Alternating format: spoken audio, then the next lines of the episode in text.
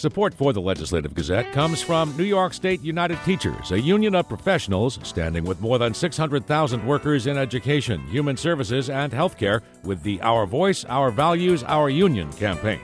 And United University Professions, representing 37,000 academic and professional employees at SUNY campuses and teaching hospitals across New York State. Frederick E. Kowal, President. UUPinfo.org.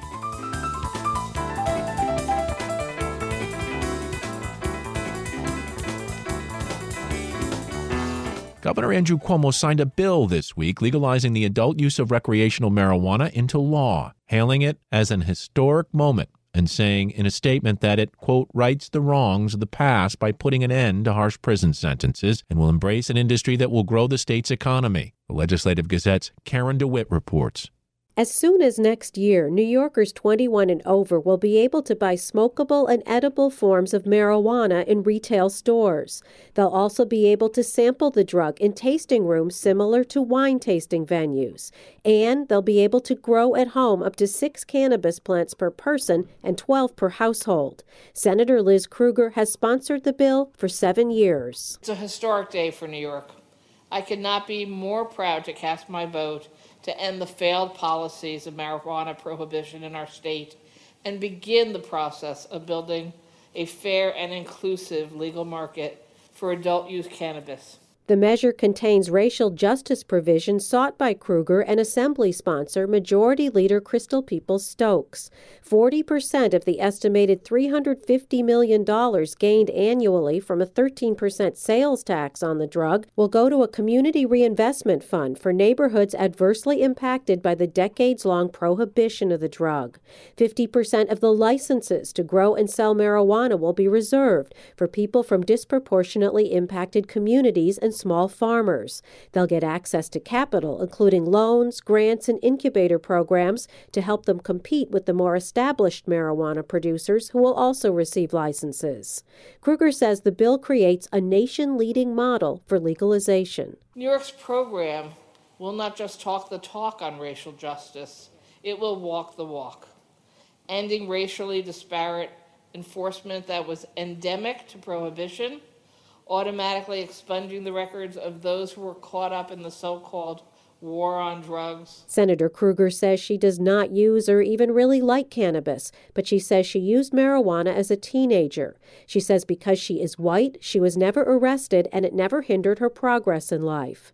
Senator Jabari Brisport, who is African American, had a different experience. He says when he was 19, he was walking in Greenwich Village with a friend who was mistaken by police for a wanted drug dealer. When I asked the officer to show a badge or read my friend his rights, he pulled out his gun, pointed it directly in my face, and told me to back up. So I'd like to be clear a plainclothes police officer almost shot me in the face over weed. How many would be future state senators have been accidental casualties of the war on drugs? Opponents include Senator Fred Akshar, a Binghamton area Republican who was formerly a deputy sheriff. He says the state's 50,000 law enforcement officers were left out of crafting the bill. There are stacks and stacks of memos of opposition from a whole wide spectrum and range of people who represent millions of New Yorkers. He predicts there will be more traffic accidents and fatalities due to increased use of the drug.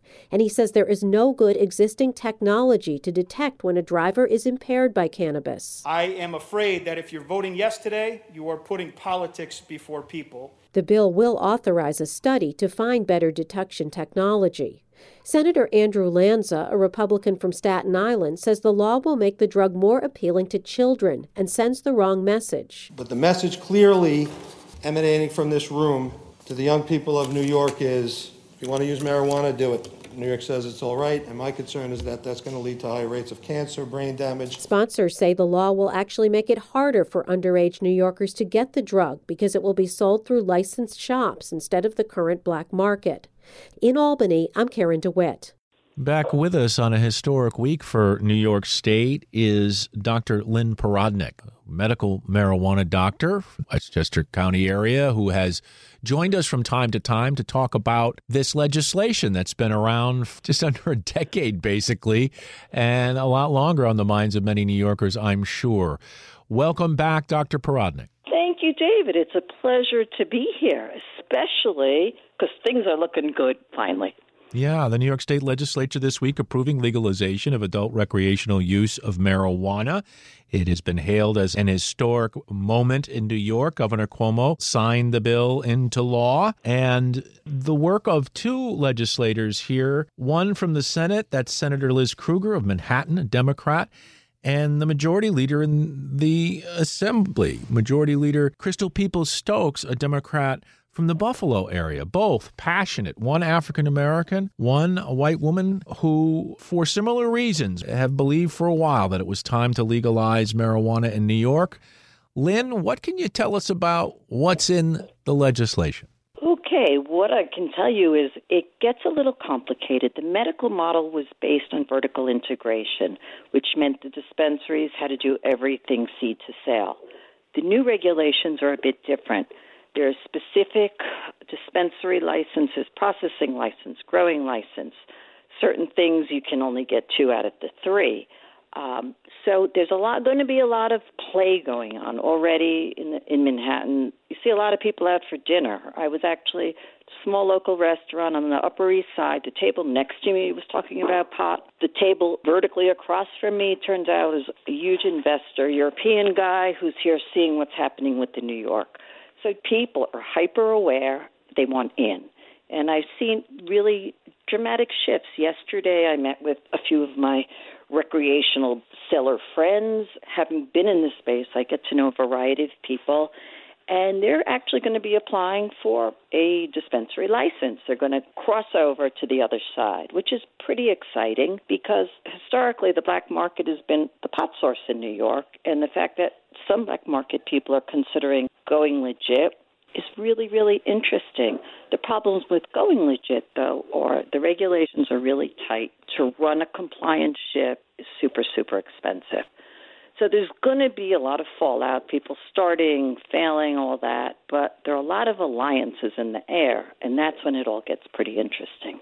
So, by as soon as next year, New Yorkers 21 and over will be able to buy smokable and edible forms of marijuana in retail stores. They will also be able to sample the drug in tasting rooms similar to wine tasting venues.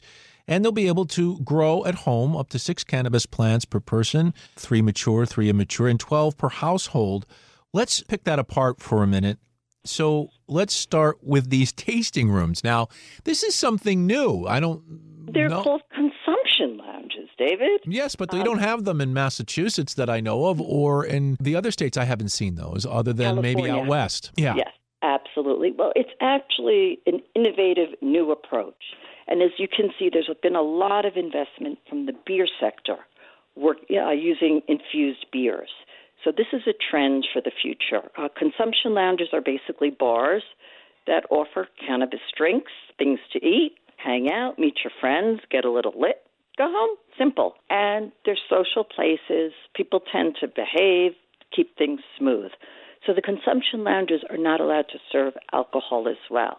So that's where it gets a little interesting and it gets a whole new play. So I think life in New York will get pretty interesting. It, it's been predicted that this year 420 is going to be a total prohibition rollout. I mean, New York City should be pretty wild this 420.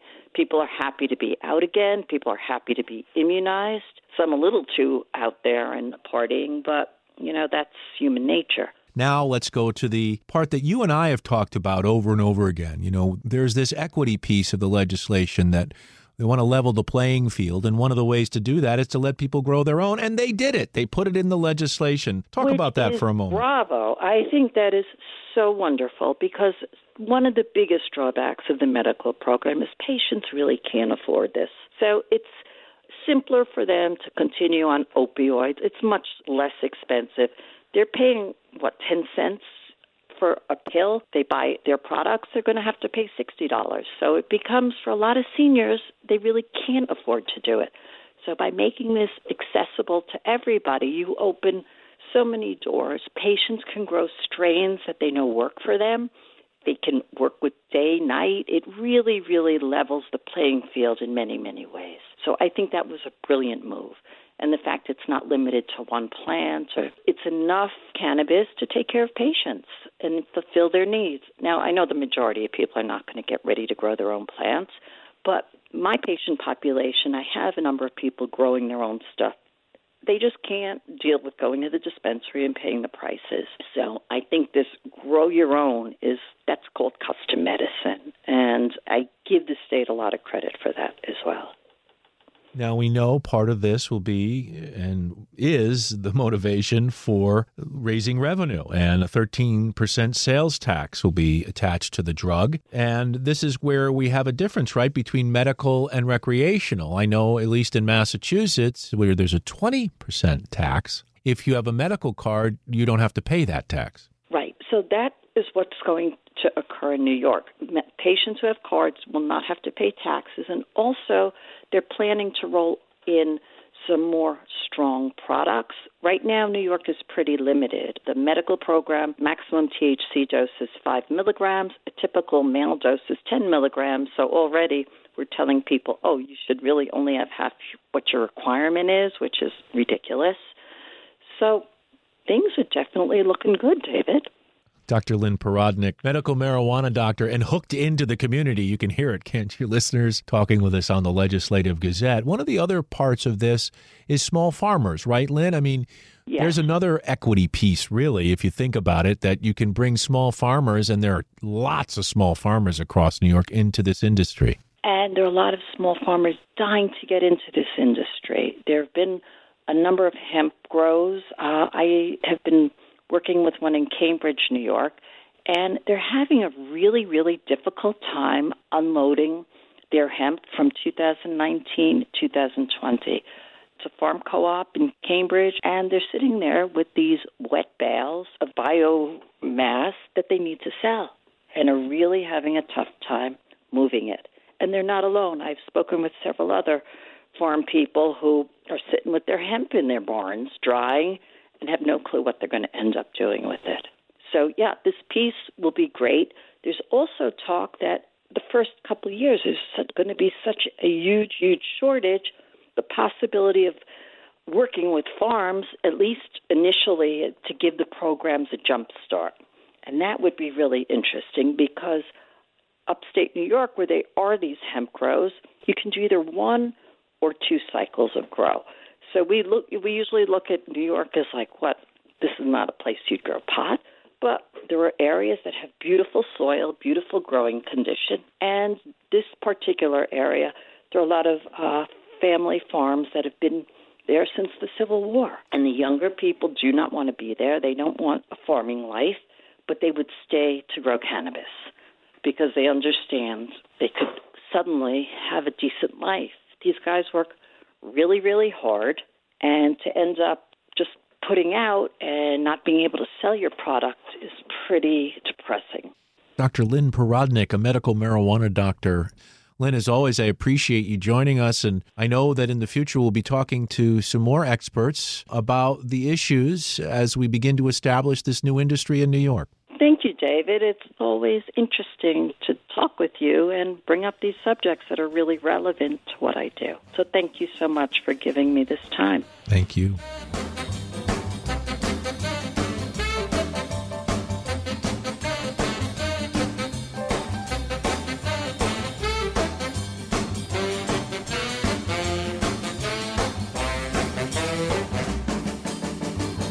You are listening to the Legislative Gazette, a program about New York State government and politics. I'm David Guistina. Joining us now, Legislative Gazette political observer Alan Chartock. Alan, so no budget deal by the April 1st deadline. We hear in your conversation with Jesse McKinley of the New York Times that the primary snag here is the raising of taxes. Well, we always knew that. We always knew that the leaders of the Assembly and the Senate have been talking about taxes and soaking the rich without using those words. And the governor, a more moderate man, has been saying, I'm not going to raise taxes. And it was that way going into the negotiations. Still, apparently, what the issue is. You know, Cuomo, because he's been having some very rough times, was thought to be at least quiescent, David, about this. Uh, he was going to shut up and he's going to let it happen Well, he won't do it. I think it's a sign that he's going to run for governor another time. You know, he has been fiercely opposed to the raising of taxes. And now, with the Biden administration in place, his argument is going to be hey, we don't have to do this. Uh, we're getting all this money from the feds. Uh, now is not the time to start raising taxes. People are having it rough, and it shouldn't be done. Meantime, Heastie, the Speaker, and Stewart-Cousins, the Majority Leader, are out there reflecting the progressive nature of some of their Democratic, you know, members of their conferences. And so this was, as I say, what it was going in, and it's still what it is. Well, just as an aside, for folks who may not be aware, tell them how much the legislators, Alan, read the bills they prepare. Well, most people don't read the bills, either in the Congress or the state legislature. They are prepared by staff. When I wrote my book about the Wisconsin legislature, what was different even then, New York and Wisconsin, was I was always astounded to see these legislators in Wisconsin coming in, rolling up their sleeves, and doing the work. that's something that's been unknown in New York for quite a while. People have huge staffs, and we're paying for that, whether we like it or not.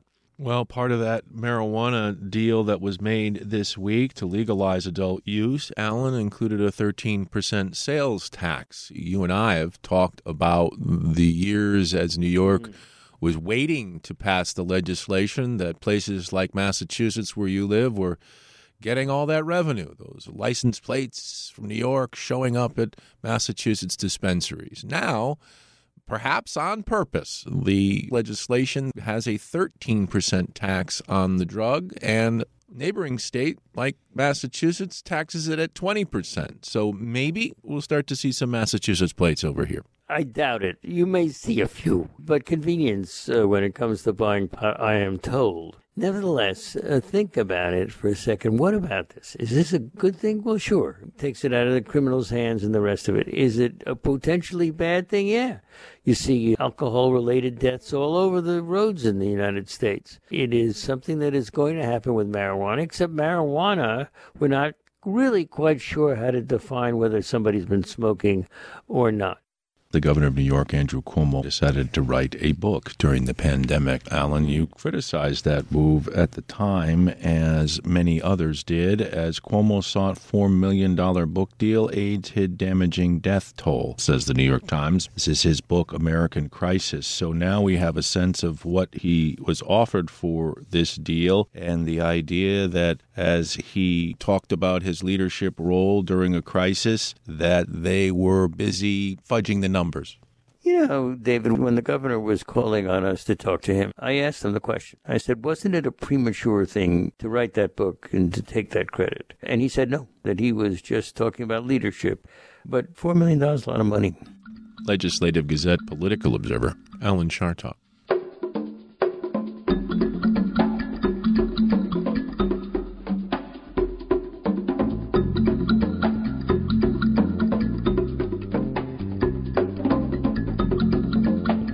Listening to the Legislative Gazette, a program about New York State government and politics. I'm David Guistina. Major League Baseball opened this week, and in New York, four county executives, including two from the Hudson Valley, called on the state to expand capacity at smaller baseball stadiums. They say current restrictions on the kinds of baseball parks in their counties would amount to a summer strikeout. More from the Legislative Gazette's Allison Dunn.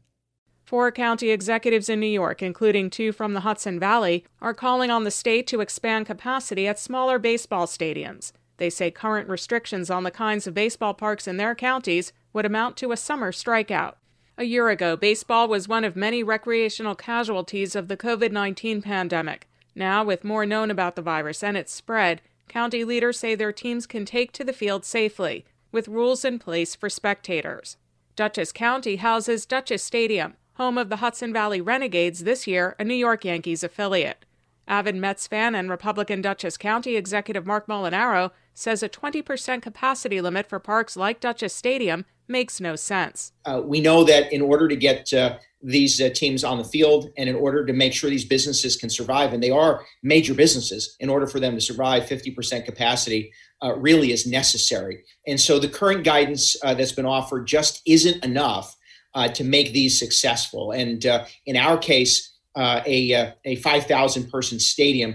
Uh, we're talking 2,500 people with established safety plans. Suffolk County is home of the Long Island Ducks and Democratic County Executive Steve Bellone. He hosted a virtual press conference Tuesday saying current state guidance that allows for 20% capacity and requires mandatory testing at large scale outdoor venues such as Citi Field or Yankee Stadium will not work for smaller minor league and independent stadiums like Duck Stadium. Uh, we are asking the state to uh, amend that guidance, pull out these smaller stadiums, separate them from these larger stadiums because they are different. They they are separate, uh, or they should be separate because uh, the circumstances are really uh, completely different. Completely different, he says, than from Yankee Stadium or the Mets Citi Field. And the fact is, at 50% capacity, with people wearing face coverings, face masks, um, and maintaining distance between groups in an outdoor stadium, we believe that's about as safe an environment as you can be in. Democratic Broome County Executive Jason Garnar wants families to be able to watch the Mets affiliate Binghamton Rumble Ponies go to bat. And I'll tell you something for a Memorial Day, for a Fourth of July weekend,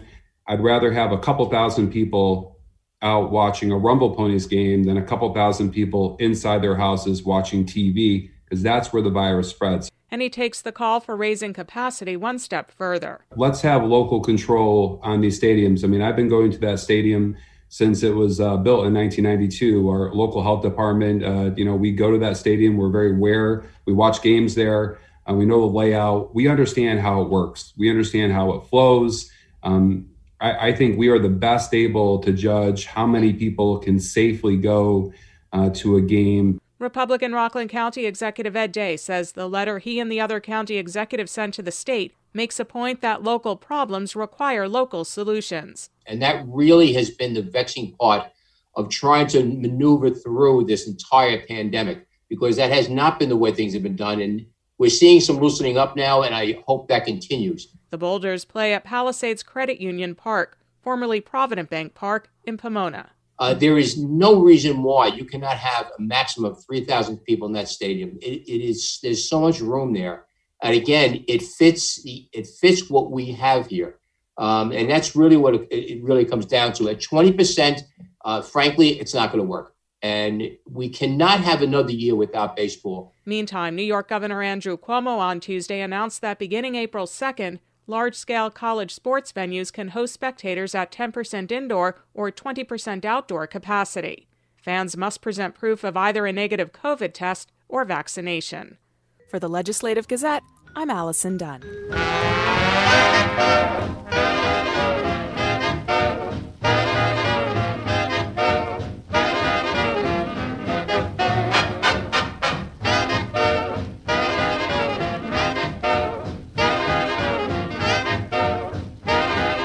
You are listening to the Legislative Gazette, a program about New York State government and politics. I'm David Guistina.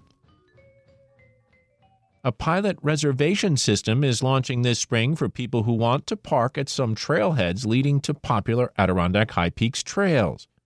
The Legislative Gazette's Pat Bradley explains. The Adirondack Mountain Reserve Ausable Club is a 7,000 acre private club near the Adirondack High Peaks wilderness area. An easement allows public access to specific forest preserve trailheads. On Monday, the New York State Department of Environmental Conservation and the club announced a pilot program to require reservations for parking at the club's parking lots along Route 73, where most people access the trails. Adirondack Council spokesman John Sheehan says a reservation system makes sense. In order to get to the forest preserve, uh, about 99% get there by car. This will essentially reserve you a parking spot, one of the 70 that are located uh, at the trailheads at the Adirondack Mountain Reserve. Essentially, the parking lots themselves have been designed to a size that really is comparable to the number of people that should be allowed to recreate in there before you can expect that damage is going to occur. Town of Keene supervisor Joe Pete Wilson says work has been ongoing to manage visitation to the overused areas of the park to make it safer and to avoid deterioration of the trails. The pilot is one more effort towards the management goal. There's no single solution for this magnitude of you know visitation and pr- the desire to protect the environment and provide a good safe experience for visitors. You know so the pilot reservation system is one more tool to see what happens in this really specific area and in this really stringent way managing the number of people who can access a specific set of trailheads so or, or mountains Wilson emphasizes that this is a short term test of a reservation system within a conservation easement. It's one set of parking lots, one road that you know leads through private property to multiple popular trailheads. It is not the entire High Peaks. It is not the entire Adirondack Park. It's a very focused pilot program to manage the use in a very specific area. A number of efforts have been undertaken to limit overcrowding in popular areas of the Adirondack wilderness, but Sheehan says a parking reservation system hasn't been tried yet. Limits is really the one thing they haven't tried yet. It requires enforcement. Uh, it takes additional personnel and additional resources, and the DEC was not ready to jump into that yet.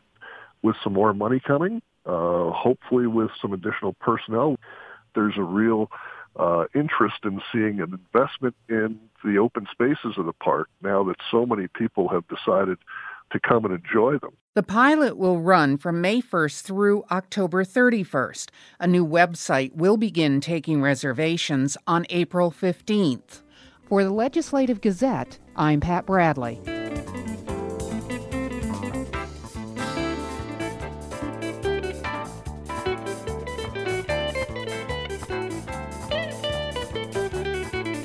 And that about does it for this week's show. We had help from the New York State Public Radio Network. For copies, call 1 800 323 9262. That's 1 800 323 9262.